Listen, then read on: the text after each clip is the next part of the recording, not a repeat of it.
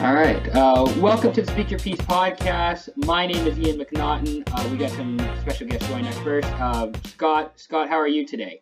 Yeah, doing well. I'm excited. It's going to be a good pod. We got lots to talk about. You know, upcoming NHL season, some interesting junior players that we might see both in the NHL or even back in their own leagues. We'll have to see what happens, though, for sure. And then also joining us today is Joshua Bell. Josh is the director of content for Eastern Canada and is a crossover scout for FC Hockey. Josh, thank you very much for taking the time to be with us today. How are you doing?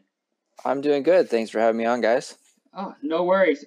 So Josh, just explain to the people who might not be familiar with your work what it is that you do and kind of how you got into the industry. All right. So I forever ago went to school for professional writing and wanted to one day kind of go into sports journalism after my hockey playing career was ended with a broken hip at just 15.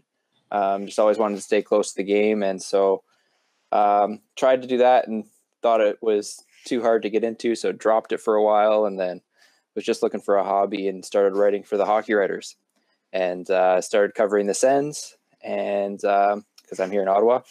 And then they were looking for people to help out with draft content for one of the drafts. I think it was the 2018 or 2019. And I was just hooked. Next year with the Hockey Writers, I went all in on draft content the full year, dropped the Send stuff, and apparently people liked my stuff and joined FC as a scout, and now I'm their director of content. But yeah, it's kind of just started from a hobby and interest in hockey. So how long have you been doing this for now? Like about 3 years or so? Yeah, I started in, I think it was 2018. Okay. And what, so it was just trying to get in, you know, some way into hockey without playing, obviously, because you suffered a broken hip. But it was like, what made you want to get into it? Just staying with the game, keeping active? Yeah, I was just treating it as a hobby, really, just to kind of get my voice out there. Wanted to write about hockey. And yeah, it just kind of took off from there. So I still have that mentality of treating it as a hobby, but definitely takes up more of my time now. For sure. So we're coming less than a week after the World Juniors finale on Tuesday with the U.S. beating Canada 2-0. Any big takeaways on the World Juniors from your perspective, Josh? It's always interesting to see all the hype Canada gets. Obviously, you want Canada to win. But if you look at the difference in the two pools, the U.S. pool was quite a bit stronger than the Canadian pool. So maybe some people kind of saw it coming, but the majority were kind of shocked that Canada was shut out. But it's always interesting to see how the pools can impact the final. For sure. I think another thing on that note, Josh, is that you in the last game, you really saw how the Americans could really drive the play, and the Canadians just for whatever reason they just couldn't get it going in the game against the U.S. All the other games they had someone going, but the U.S. was really good at kind of locking up the middle, and Canada didn't have enough creative play drivers like Zegers, a guy like Turcotte, even Caulfield that could really push the defense back and really create that space, and that just didn't happen with the Canadians for whatever reason. But yeah, they did the U.S. did a really good job at shutting down the Canadian guys. It was really impressive to watch, actually. No kidding, for sure. So, I'm an American fan, Josh. If you didn't know, I'm originally from the States. I get quite a lot of hate from my Canadian friends. But just can you talk about Matthew Beniers? Just like go off for a second on him and how well he performed, because he seemed to be like one of the big bright spots for draft eligible players this upcoming season. Oh, definitely. If out of the draft eligibles, him and Florian Elias on Team Germany are definitely the two key ones. But yeah. Beniers, so I've been watching him with Michigan this year, and he's quickly become one of my favorite prospects. He does everything so well. There's a lot of talk about Lundell last year, Anton Lundell, about his two-way play, and I think Beniers is this year's edition of that, and he might even take it to another level. His compete on the ice is just incredible. You see him forechecking hard, turning over pucks, and then all of a sudden he's the first forward back in his own end. He makes plays. He's throwing his body around. You saw him knocking down some Canadians in that final game. Like he plays with a fearlessness that is really impressive. Do you think he's got more kind of skill and more dynamic aspect than Lundell does? Because you said you compared, you know, they're pretty comparable, and I definitely agree with you there. But do you think one's better than the other in terms of like skill and dynamic play? It's kind of hard. I mean, Lundell's playing in the Liga, right? He's and obviously he showed in the tournament that he does have that offensive skill that so many people said he didn't have last year. So I think it's going to be interesting to see. I think Lundell probably has a higher ceiling. Yeah. But Beniers might not be that far behind. It might be pretty close. Pretty close. Cool. Is Beniers a top five pick right now in your mind? Oh yeah. Yeah. I've been thinking, I wasn't sure if I was going to do rankings this year because obviously with FC we do group rankings. Yeah. But I've been thinking about it lately, and I would honestly, I might even have him top two. Wow. Ooh, okay. And that must be like, if you're off a little bit, that must be like, because you're obviously a scout. Like, this is your job. This is what you do for a living. Like, I'm sure you're one of the guys who's been praising Beniers this whole season. And then when you get a major tournament like this where a lot of eyeballs are on someone like Matthew Beniers in the World Juniors, and now everybody's talking about him, it might be, is it a little bit frustrating, or is it kind of cool? Like, now people are kind of seeing what you're seeing to a certain extent. Oh, no, it's good. I mean, he deserves the recognition, and it's kind of good to see the widespread praise for him. No, I don't think it's too frustrating. Not everybody can watch all the games. I will note this isn't what I do for a living. This is still kind of a side hustle. Well, I know this is what you want. I know it's what you want to do, and I know that you enjoy doing this, and you've done a great job. That's why we're having you on here, because you know you're like a pro in our eyes. I appreciate that. I think Scott has to ask you about some of the German players though, because like Scott's a German fan, but they for what they had, they must have had like a for you know. Losing 16-2, but then all of a sudden just keep going as they went on. Yeah, well, I got a few questions about the German guys for sure. Yeah. But you mentioned the first question I have. You mentioned Florian Elias earlier. Where do you think he's going to go in this draft? Because again, he was a top, I think, 10 scorer in the tournament. He's a very good player, really good centering Stützle and Peterka. But where do you think he's actually going to go in the draft? I think he's probably still kind of a later round pick, just being an overager. But it is, I just had an article come out on FC Hockey this morning, actually, about kind of digging into the numbers. And Elias was actually top 10 in almost every stat. Obviously, the goals, assists, and points, but in faceoffs and challenges and just making things happen, he was all over the ice. So, obviously, you think playing with Stützle and Peterka that he's kind of going to get a bump, and maybe those two carried him. But honestly, if you go back and watch a lot of it, he was forcing turnovers. He was making plays happen. He was starting in his own end, and then Stützle and Peterka would go up, but he was driving the lanes. He was kind of forcing it into the house. So it was, he's definitely not a passenger on that line. So I think he will get drafted. I hope. And like even last year, playing in the DNL, the second tier German league, he led the league in goals. So he's shown that he's got some skill. So we'll see what happens. Yeah, for sure. And I think it's funny you mentioned that like he wasn't a passenger, and he wasn't. But again, we know that the main driver of that line was Stützle, and you're from the Ottawa area. And what are your thoughts on kind of his performance? And I mean, we knew he was that good, but like, what are your thoughts? Do you think he'll kind of do well in the NHL this year? And just your speak on Stützle for some of the fans here that don't maybe know about him. Yeah, for sure. I think he was probably a strong contender for MVP.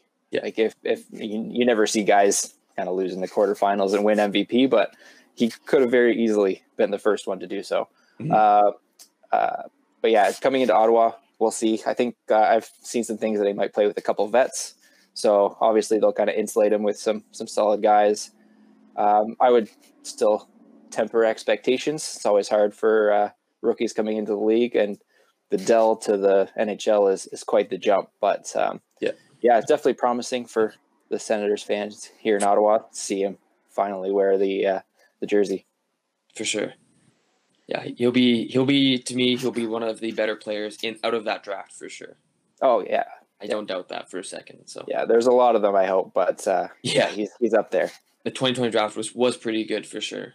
But yeah, we're talking about 21 draft. I also want to mention Brad Lambert, because people are thinking, okay, that's not a Finnish name, but you know, he was obviously really good, and he's quite one of the better Finns, and he'll be back at the next year tournament for the World Juniors. So I know it's 2022, but maybe have some insight on him and yeah.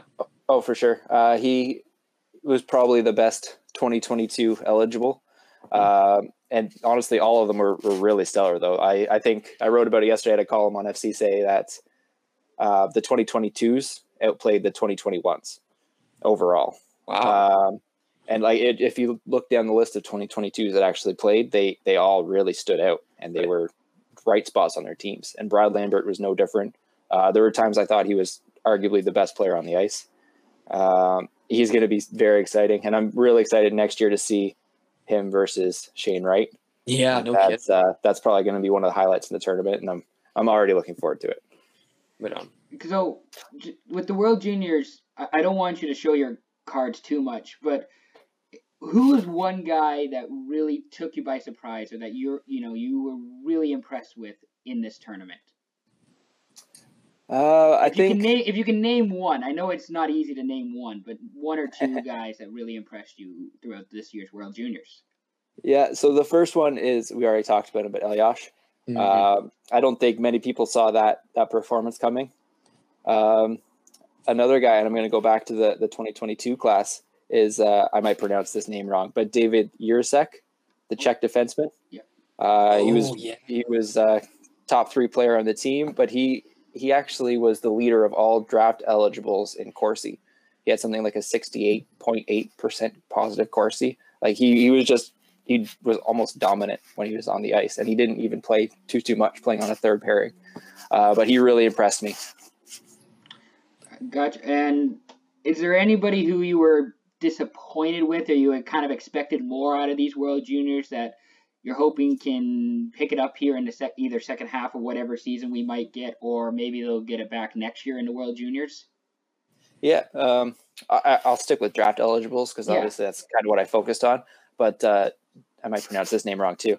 Daniel Cheka, the Russian defenseman. Yeah. Coming into this year, even, he was kind of touted as a top 15, top 20 pick maybe, or at least a first rounder. And he hasn't really done too much to impress me this year. Both in he's played in, I think, the KHL, VHL, and the MHL in Russia. He played in the Karjala Cup for Russia, and I didn't really like his performance there. And then I don't think there's many people who will say he stood out in the World Juniors. He was even scratched for a game, another game he played just 2 or 3 minutes. But yeah, he kind of looked a little lost out there, which is a little concerning for somebody who's gaining traction in the first round. Obviously, it's just kind of one data point, but hopefully he can turn around in the second half, especially when and if there is an OHL season, he could come back and impress, but we'll see. Again, that reminds me of what kind of people were saying about Quinton Byfuglio as well. Like, he wasn't that impressive in the 2019 or 2020 World Juniors. He didn't play that much, but again, he got drafted quite high. So maybe he will still get drafted high. It just depends. Like you said, it's one data point. Maybe he'll have a good second half. Yep. Yeah, for sure. Still a ways away. Also, I want to talk about Team Sweden for a bit. And, people kind of they had a bit of tampered expectations. Their coaches a lot of their coaching staff got COVID, and some of their top center as well had COVID. And maybe just speak on Sweden, because obviously their big 54-game win streak got snapped, and they lost in the quarter to the Finns. Maybe speak on how the Swedes were as a team, and even some of their players that maybe could have performed better. Yeah, for sure. I think the COVID implications can't really be overlooked, like losing some of your coaching staff. Like you said, they lost Henriksen, their top center. They lost William Eklund, who is probably going to be one of their top players, even though he's a 21 eligible. And yeah, they kind of just couldn't go together. And I'm going to be honest, I'm not a huge Hugo Alnefelt. I can't pronounce these names. I'm not a huge fan of his. I just don't really like his technique, and I think if they went with Jesper Wallstedt, they might have got a little better. But yeah, they just, I don't know, the team couldn't really carry it all on the backs of Raymond and Holtz, and hopefully they can kind of turn that around.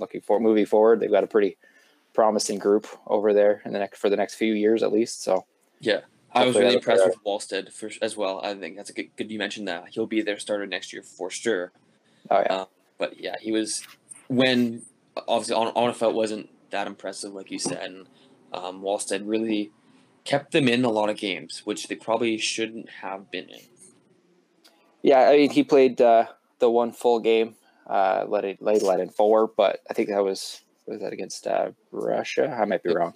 But he played the one, and then he went in, covered for Allen Felt in the U.S. game, right, and shut them out. Yeah. So, yeah, he looked good, which is really promising. You just look at Askarov last year at the World Juniors, kind of struggled and lost a spot, and then Wallstedt kind of steps up and maybe should have been given more chances.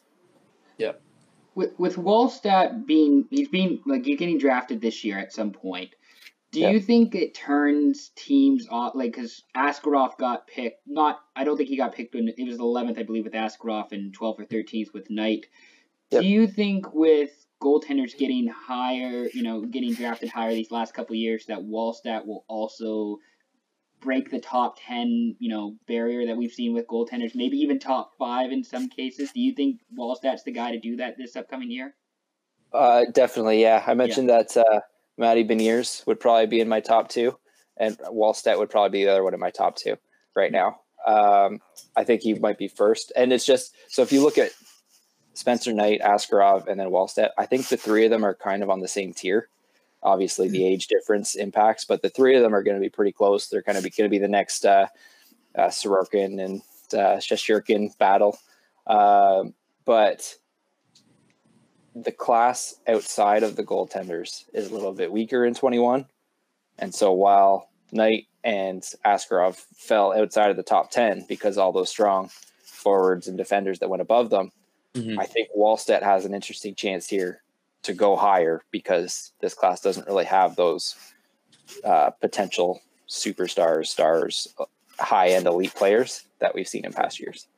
And I think it's also dependent on what teams pick where, because Nashville's not going to pick another. They're not going to pick Wallstedt if they happen to be in that top 5 position, or a team like Anaheim with a young superstar goalie. Like, you're not going to go and pick Wallstedt. Yeah, it depends, because goalies always, they take, 5-6 years sometimes? They can, yeah. It'll be interesting for Wallstedt, because we typically don't see draft-eligible goaltenders play a full season in a professional league.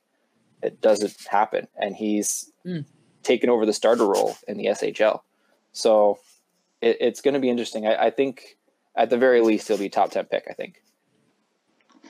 This, just breaking off from the World Juniors a little bit, for yourself as someone who scouts hockey players, we're obviously having a weird season, to say the least, here in North America, but how much stock do you put in a North American player who hasn't had a chance to showcase himself here in North America? Like, for someone like Chase Stillman, for example, who's, he's gone off and played in Europe.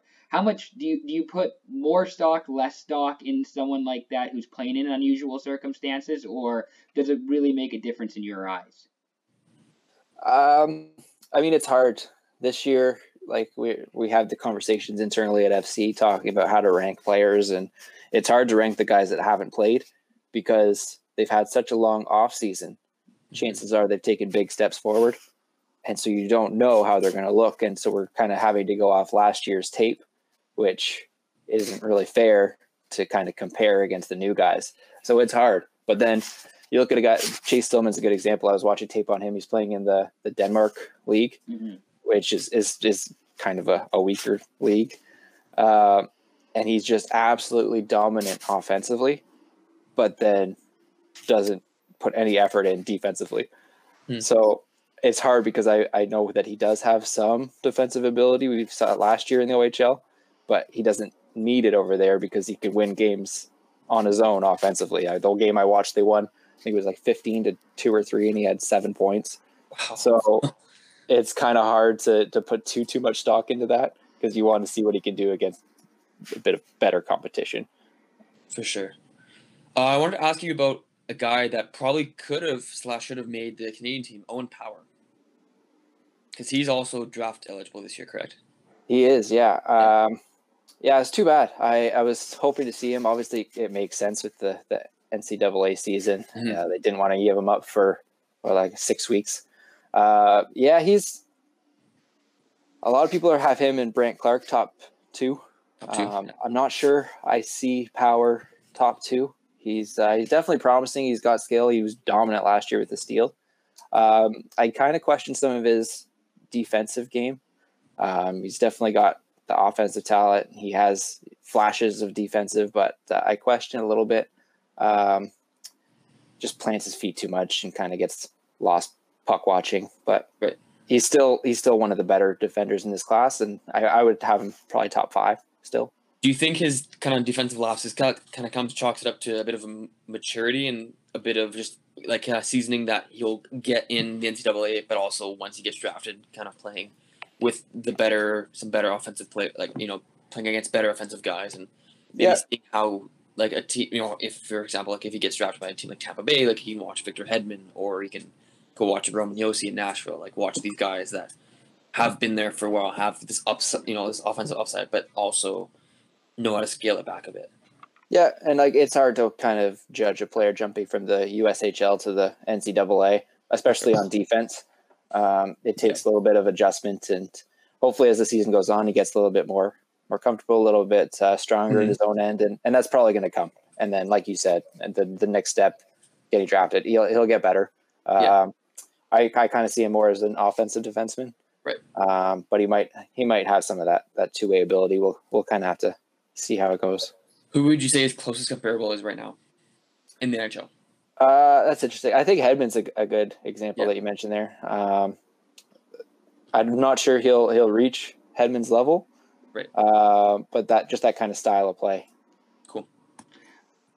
You know, your focus is on Eastern Canada with the Q and the O. We saw a bit of a Q season, and there it's kind of a mix-up with them. Who are some draft-eligible prospects in the Q who caught your eye at least early on in the short season they've had so far? Yeah, for sure. So the big names: Zachary Leroux, Zach Bolduc, Xavier Borgo. They're kind of coming as advertised. There's a lot of conversation about which one is the best, and I've really liked what I've seen out of Leroux. I know there are questions about his compete, which maybe we'll see him fall a little bit. So it might be Bolduc, but Borgo is strong too, but he is one of the older ones, and he's in his, I think, third Q season rather than his second like the others. But one guy who doesn't get a whole lot of mention is Peter Reynolds. So he's playing with the Sea Dogs. He's just a two-way force.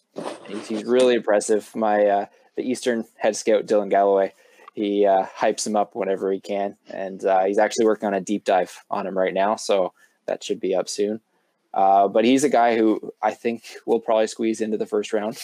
Has really stood out to me. And then another one, the next coming of Bobby Orr.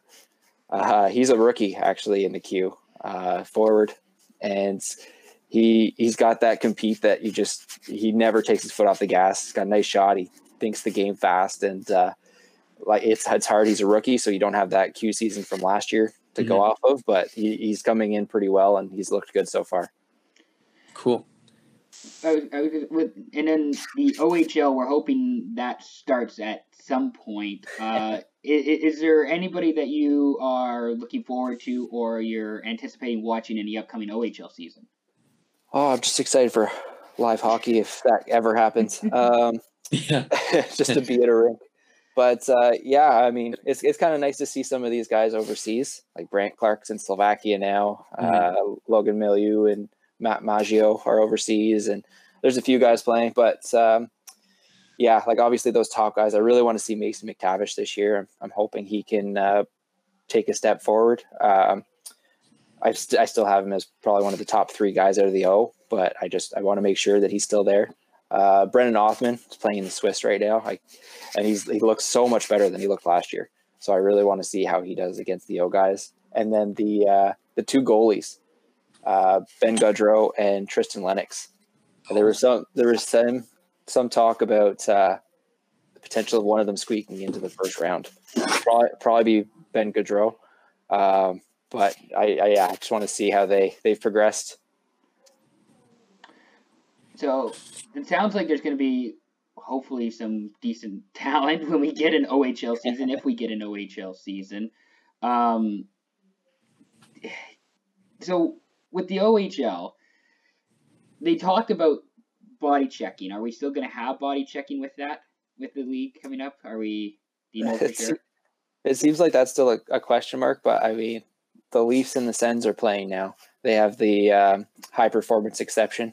So there's obviously going to be contact at the NHL. So I think that's probably, that ship has sailed. But the biggest question will be if and when there is a season. I know the WHL just came out with the proposed like 24-game season. So yep. Maybe we see something similar in a bubble. I don't know. Well, hopefully there's something. We'll see. They could do, I mean, the OHL could probably do it like in divisions, you know, like because they have a few teams in the U.S. They could have like the quote U.S. division. They could have, you know, like the West with like London, Sarnia, Windsor, and then your Eastern teams like Kingston, Ottawa, North Bay, maybe. Yeah. Hopefully we see something. It's going to be tough to work, especially with the numbers, COVID numbers right now. But we'll see. Safety's first, obviously, and like we're seeing cases in the NHL and. Obviously, the OHL probably wouldn't have the same funding for their safety measures, so we'll see. For sure. Scott, do you have anything else that you want to add with Josh here before we go? No, honestly, like I had a lot of insight there, and you really gave me an insight into where some of these guys might go. I know some of the names like Wallstedt, Beniers, Power. Some of these guys are really good. I just didn't know where you might go. It's really interesting hearing your side of it and. Hearing what you do, it's really cool what you do and how much you know. It's very interesting to see, and we're wishing you the best. Hopefully you keep doing well, and hopefully we'll get a season going soon. I appreciate that. Thanks, Josh, for coming on. We really appreciate it, and hopefully we can do this again soon. Yeah, anytime, guys. Thanks a lot for having me.